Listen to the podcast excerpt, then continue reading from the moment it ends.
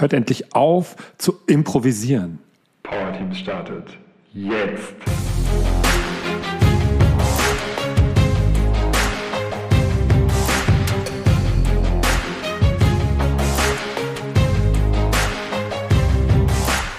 Ich höre ein bisschen zu oft, ja, dann improvisieren wir. Oder ja, und dann wird das so herausgehoben im Sinne von, boah, guck mal, ich habe mich nicht vorbereiten müssen.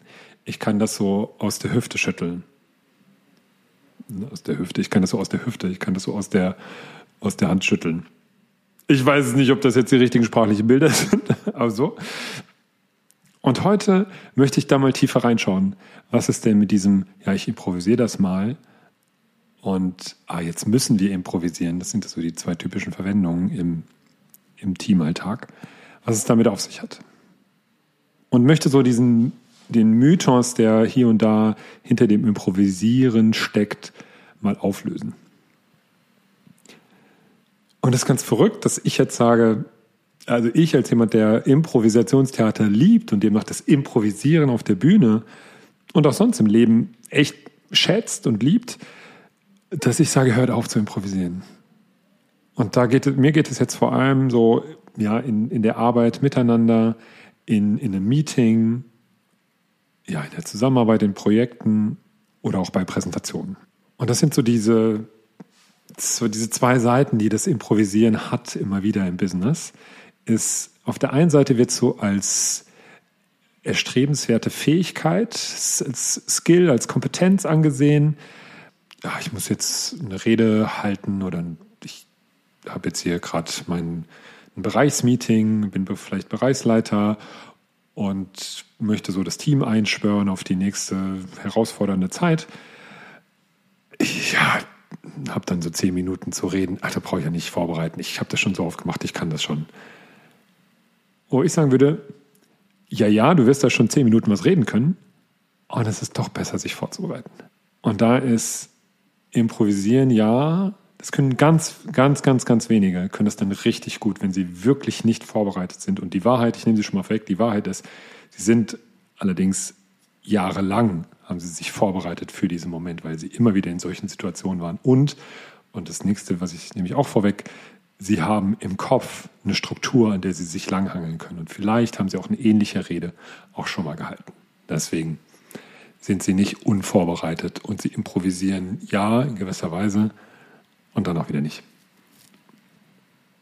Und das Zweite, und das ist ja so der, der kleine unschöne Bruder, ist, dass man dann mal sagt, wenn man wirklich schlecht vorbereitet ist, sagen, ah, das improvisieren wir jetzt mal. Und das, das muss weg. Das, das hätte ich gern, dass das nicht mehr passiert.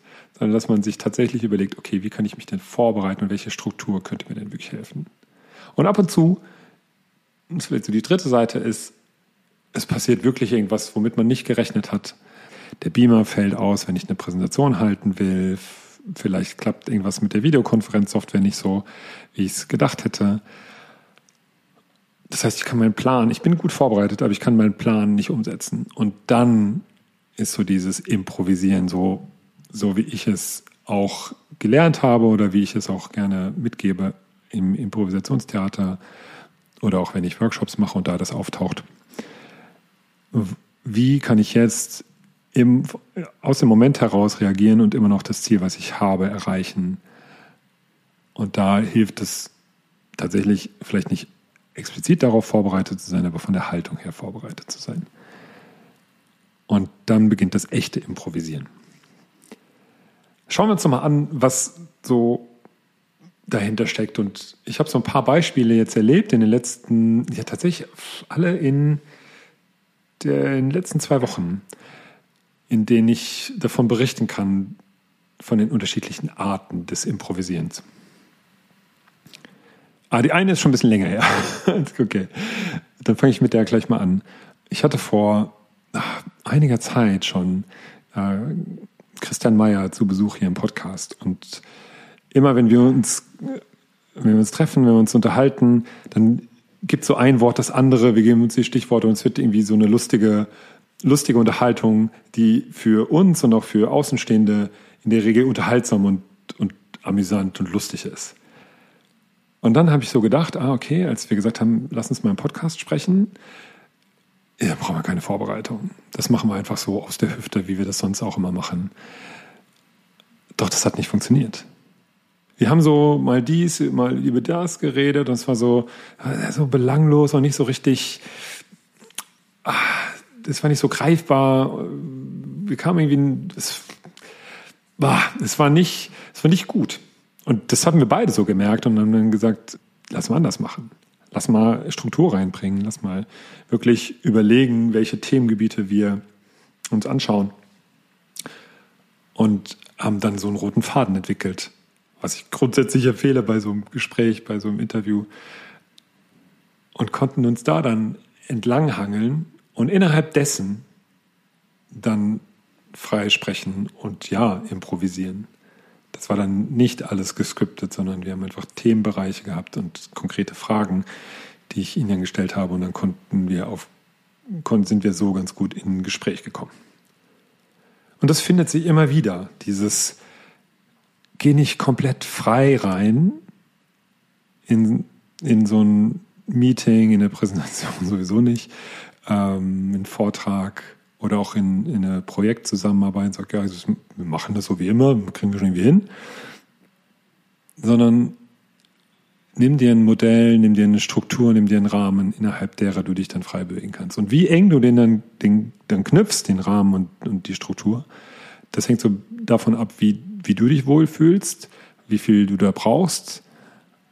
Und da, da gibt es jetzt kein gut oder schlecht, es kommt doch so drauf an. Bei mir ist es ganz unterschiedlich. Also es gibt, es hat so, kommt doch, na, beim Theater brauche ich einen gewissen Rahmen, aber nicht so einen großen. Bei einigen Meetings brauche ich einen sehr engen Rahmen und auch sehr enges Zeitmanagement. Mhm. Kommt so eher immer darauf an, mit wem habe ich es zu tun, was sind so die Ziele und wie viel Erfahrung ist auch da.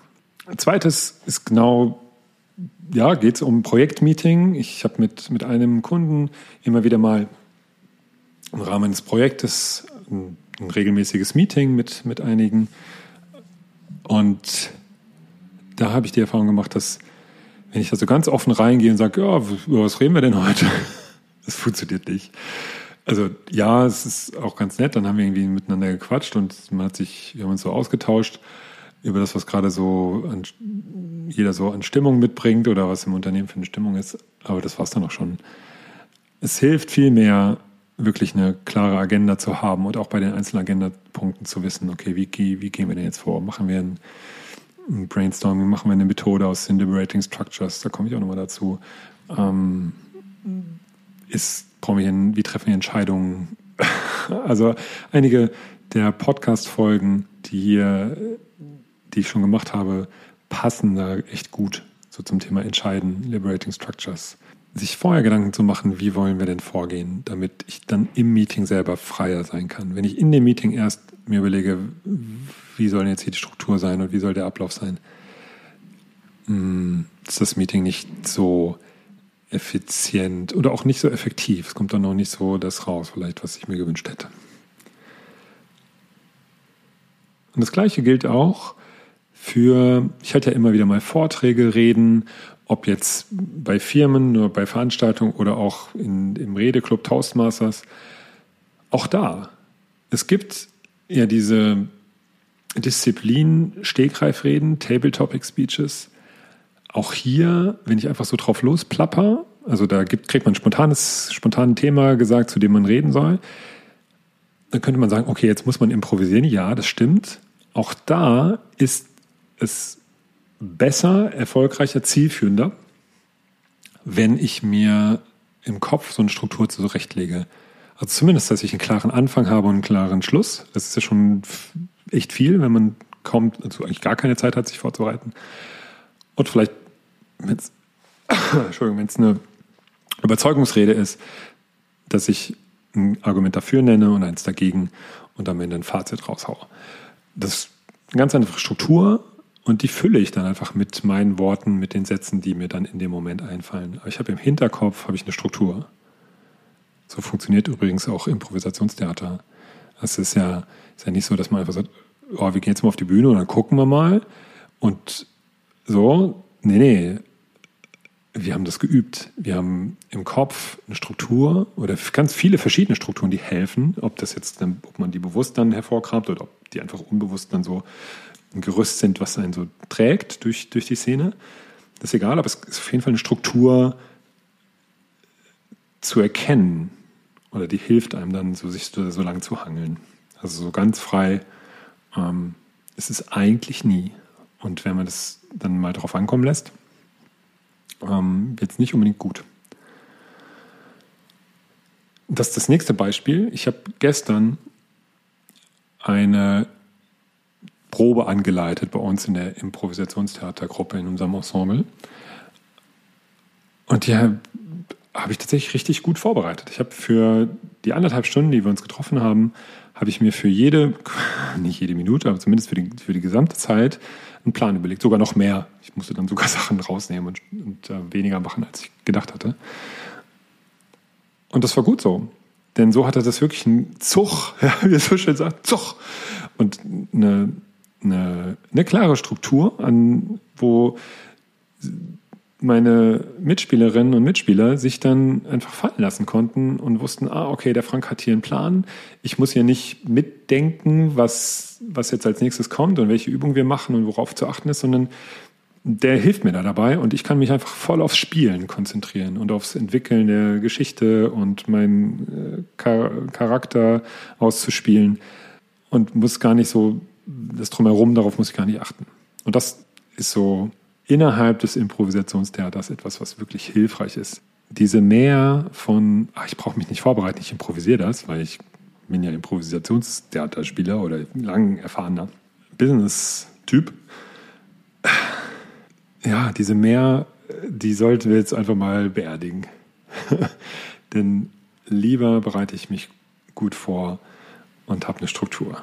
Mach das überleg dir, mit welcher Struktur, mit welcher Agenda, mit welchem Ablauf du ein Meeting, die Zusammenarbeit im Projekt, eine Präsentation, deinen Vortrag gestalten möchtest. So machst du es dir leichter und vor allem auch den Leuten, mit denen du zusammen spielst oder zusammenarbeitest. Denn dann gibt es einen festen Rahmen, innerhalb dessen man sich frei bewegen kann. Und deswegen liebe ich auch so die, diese Liberating Structures, dieses Set an über 30 ähm, ja, Strukturen ja, für, für Workshops, für Zusammenarbeit, die zum einen dafür sorgen, das ist da immer inhärent, dass alle sich einbringen können, gleichberechtigt auf Augenhöhe, egal ob leise Sprecher oder Lauttreter, leise Treter oder Lautsprecher innen. Es gibt einen festen Ablauf, der wirklich sogar minutengenau angegeben ist, wenn man, wenn man sich diese Anleitung anschaut. Und innerhalb dieser einzelnen Punkte kann man sich dann frei bewegen. Also eine Struktur, die ich sehr mag, ist One to for All, die habe ich hier auch schon mal vorgestellt. Wir sammeln Ideen zu einem Thema oder mögliche Lösungen. Und da geht es erstmal los, dass jeder für sich und jede für sich erstmal eine Minute lang alles, alle Ideen aufschreibt. Das ist dieses One, dann kommt Two, also zwei zusammen, die sich dann austauschen und dann gucken, ah, okay, worauf können wir uns einigen. Das nehmen sie dann mit in, in eine Vierergruppe, also man merkt daran, das ist auch eher für größere Gruppen ganz sehr gut geeignet. Und äh, die tragen das dann auch wieder zusammen, haben dann dafür vier Minuten Zeit und dann am Ende in der großen Gruppe hat man dann nochmal, ich glaube, zehn Minuten, um das zusammenzutragen und das Ergebnis der gesamten Gruppe dann zu erarbeiten. Ganz einfache Struktur, die viel, viel besser funktioniert als, äh, was habt ihr für Ideen? So, und dann sprechen immer dieselben drei, vier Leutchen und ähm, ja, es kommen immer dieselben Ideen. Und es ist kein richtiger Austausch da. Und es ist auf jeden Fall nicht gleichberechtigt oder gleich, ja, so auf Augenhöhe. Und das, können, das bringen sich wahrscheinlich nicht alle ein. Es ist heute tatsächlich fast schon mehr ein, ein Plädoyer für Struktur, als dass es ein Plädoyer gegen das Improvisieren ist. Denn tatsächlich halte ich sehr viel davon, improvisieren zu können und das als als Kompetenz, sich drauf zu schaffen. Und mit improvisieren meine ich in diesem Fall, vielleicht ist es auch einfach eine Definitionssache, meine ich dieses in dem Moment heraus mich öffnen für neue Perspektiven, für neue Lösungen und zu gucken, ah, okay, ach, jetzt ist die Situation so, was ist der nächste Schritt? Ja, So ähnlich wie es im Agilen, in vielen agilen Vorgehen ja auch so ist, Schritt für Schritt vorzugehen. Nicht iter, warte. Ja doch, iterativ, Schritt für Schritt vorzugehen. Gerade stehe ich gerade auf Schlaus. Heißt iterativ, Schritt für Schritt? Ich denke schon, ne? Von Itineris. Ita, der Weg im Lateinischen. Ähm, doch, selber rausgebracht, sehr schön. Also Schritt für Schritt vorzugehen und zu, im Moment zu sein und zu gucken, ah, okay, was habe ich jetzt in diesem Moment für Möglichkeiten und dann äh, den nächsten Schritt zu gehen. Oder auch Zug um Zug und dann ist wieder der nächste dran, mein Gegenüber dran. So ist es zumindest auf der Bühne. Und damit, mit dem, was ist, umzugehen. Das könnte, wie es könnte, hätten immer Jote sagen, ja, der Kölner, der weiß, wie es läuft. der hat sich das so sogar in sein Grundgesetz gepackt. Diese Fähigkeit, in dem Moment heraus mit dem, was da ist, was Neues und eine Lösung zu kreieren. Und diese Haltung, die dahinter ist, egal was passiert, ich kann damit umgehen. Das ist ja, das agile Mindset meinetwegen oder ist auch die, diese Haltung, diese Haltung, die im Impro-Theater, also im Impro wichtig ist also elementar. Die kann man sich nicht einfach nur vornehmen, sondern noch, ja, das kann man schon machen, doch noch viel stärker ist es durch das Erfahrung sammeln, durch bewusst mich immer wieder in solche Situationen bringen. Je nachdem, welchem Unternehmen man arbeitet, wird man automatisch in solche Situationen immer wieder geworfen.